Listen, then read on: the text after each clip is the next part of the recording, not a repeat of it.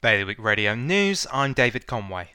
A 35 year old woman has been given an 18 month probation order after she broke into a flat and caused over £400 of damage, mistakenly thinking it was owned by someone she thought had set fire to her car.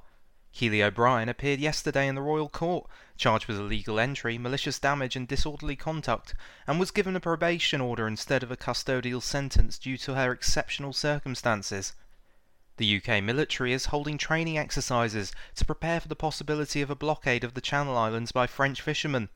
The Royal Navy and Royal Marines recently took part in exercise joint blockade off the coast of Dorset. The drill simulated a blockade of St. Peter Port and other ports in the Channel Islands and allowed naval forces to work on how they might break up a blockade. Following Brexit, direct links have been developing between Granville and Jersey, and further afield between Poland and the island, as islanders and local businesses turn to local freight companies to avoid delays and look after the environment. According to Magdalena Chmielewska, Jersey's honorary Polish council, one of the positives of Brexit has been the greater cooperation between Polish and Jersey businesses, especially in the building industry.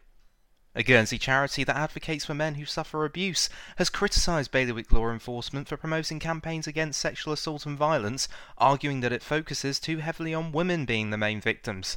Humankind is a local charity that supports men in abusive relationships. In a letter to the President of the Committee for Home Affairs, Rob Prow, and the Deputy Chief Officer of BLE, Ian Scholes, it said recent campaigns are wasting taxpayers' money. Today's weather cloudy with patchy light rain, top temperature 11. Bailiwick Radio News.